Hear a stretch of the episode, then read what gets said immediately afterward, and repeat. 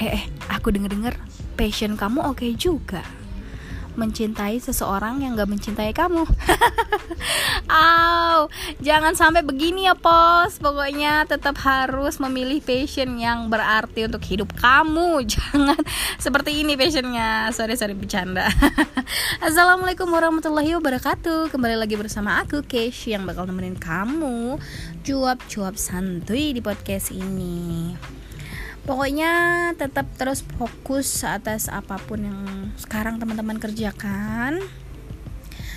Yang jelas jangan pernah menunda pekerjaan karena aku tipikal orang yang sangat membenci hal itu. Maksudnya aku tuh paling gak suka menunda-nunda pekerjaan. Kalau bisa semuanya selesai kenapa enggak?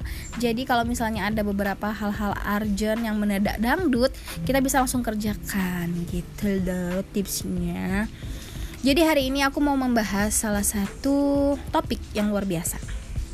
Mudah memaafkan, sulit melupakan. Ya, marah itu pintu masuknya setan. Setan yang menguasai manusia lewat kemarahan itu ibarat anak-anak yang mempermainkan bola. Enak banget ya si setan. Jangan mau dipermainkan setan ya. Mau surga, tahan dulu marahnya, maafkan. Belajar dari Nabi Yusuf yang Allah uji di usianya yang masih anak-anak. Dewasanya justru itu merangkul orang-orang yang menyakiti dia. Lagi sakit hati, baca, pahami kisah-kisah dari surat Yusuf itu benar-benar totally pain healing yang sekarang aku dapeti mau dakwah jangan pundungan belajar dari kisah Rasul di kota Taif yang di podcast podcast sebelumnya aku udah cerita Rasul itu ditolak, diusir, dilempari, dihina, disakiti, tapi nggak menyakiti balik, justru malah mendoakan. Karena Rasul percaya keturunan dari kota Taif itu akan ada yang taat sama Allah. Meski bisa membinasakan, Rasul memilih untuk memaafkan tetap. Memaafkan ukuran benarnya ada di iman. Berprasangka baiklah kepada Allah dalam segala keadaan. Ngaku beriman, husnuzanlah kepada Allah.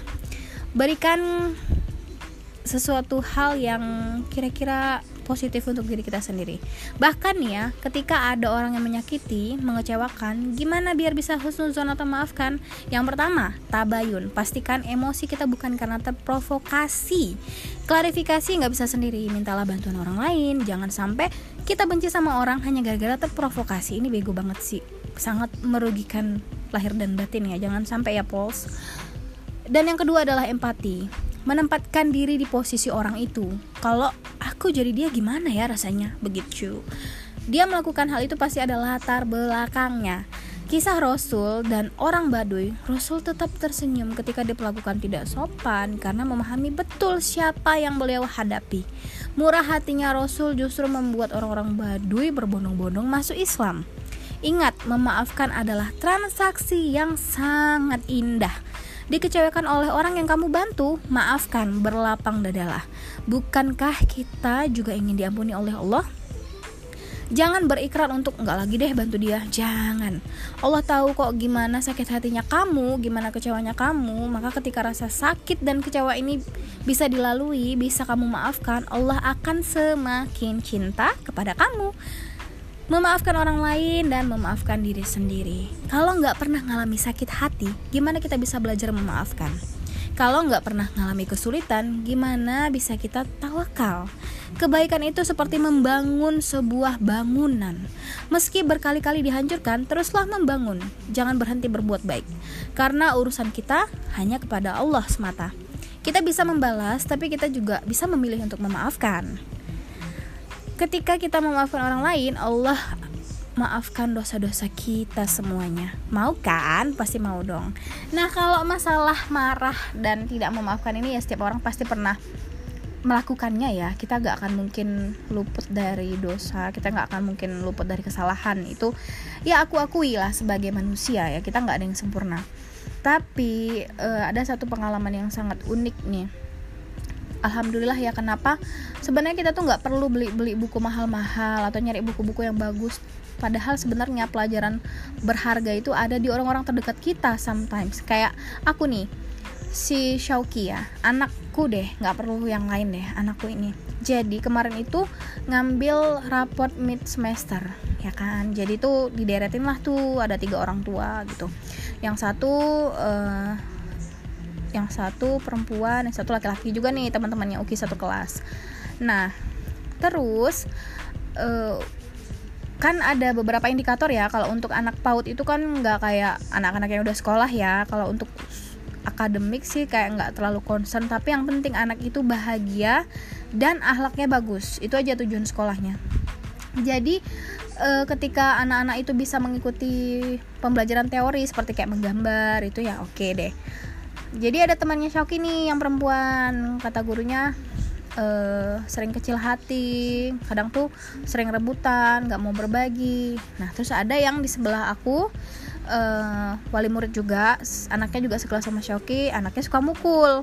Terus entah kenapa kodarullah uminya itu ketawa pas giliran Shoki. Sampai uminya bilang masya Allah ya um Uki ini anak yang nggak pernah marah sama sekali um.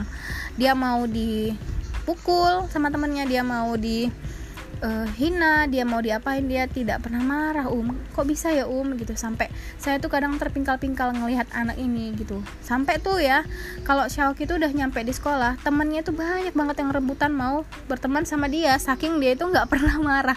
Aku kayak speechless dong. Maksudnya masa sih? gitu. Sementara Xiaoki di rumah juga ya bisa marah dong. Namanya dia manusia kan jadi aku sama suami tuh kayak hah, masa iya sih? Tapi emang bener ketika abis ngambil mid semester itu aku lihat Shauki itu setiap masuk sekolah pasti temennya jemput temennya rebutan tuh pengen main sama dia. Nah terus pernah ketika satu momen uh, dia pulang-pulang tuh matanya berkaca-kaca kayak mau nangis. Terus kan aku klarifikasi aku tanya nih kayak gini kan uh, Ki oke kenapa? Uh, Ki dipukul katanya gitu udah habis itu lupa. Dia kayak oke dipukul. Terus ngelihat ada burung lewat ngelihat sawah. Kan kayak ngelewatin sawah gitu kan sekolahnya.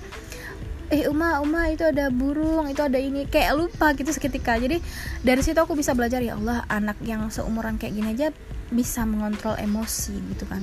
Kayak malu sendiri nggak sih kita ngelihatnya jadi masya Allah ya itu adalah salah satu pelajaran yang berharga bagi aku. Sampai sekarang juga masih tetap terus berupaya untuk menjadi orang yang jangan marah dan tidak marah tidak mudah marah dan uh, tidak tidak mudah dendam gitu. Jadi dari situ sih ya luar biasa ya. Seorang anak kecil Shauki ya seperti itu memang. Jadi ingat bahwa balasannya sangat luar biasa sih sebenarnya kalau kita bisa memaafkan sesuatu yang mungkin pernah melukai kita. Terima kasih sudah mendengarkan podcast ini. Mudah-mudahan kalian sehat sehat, sehat selalu ya. Bye. Assalamualaikum warahmatullahi wabarakatuh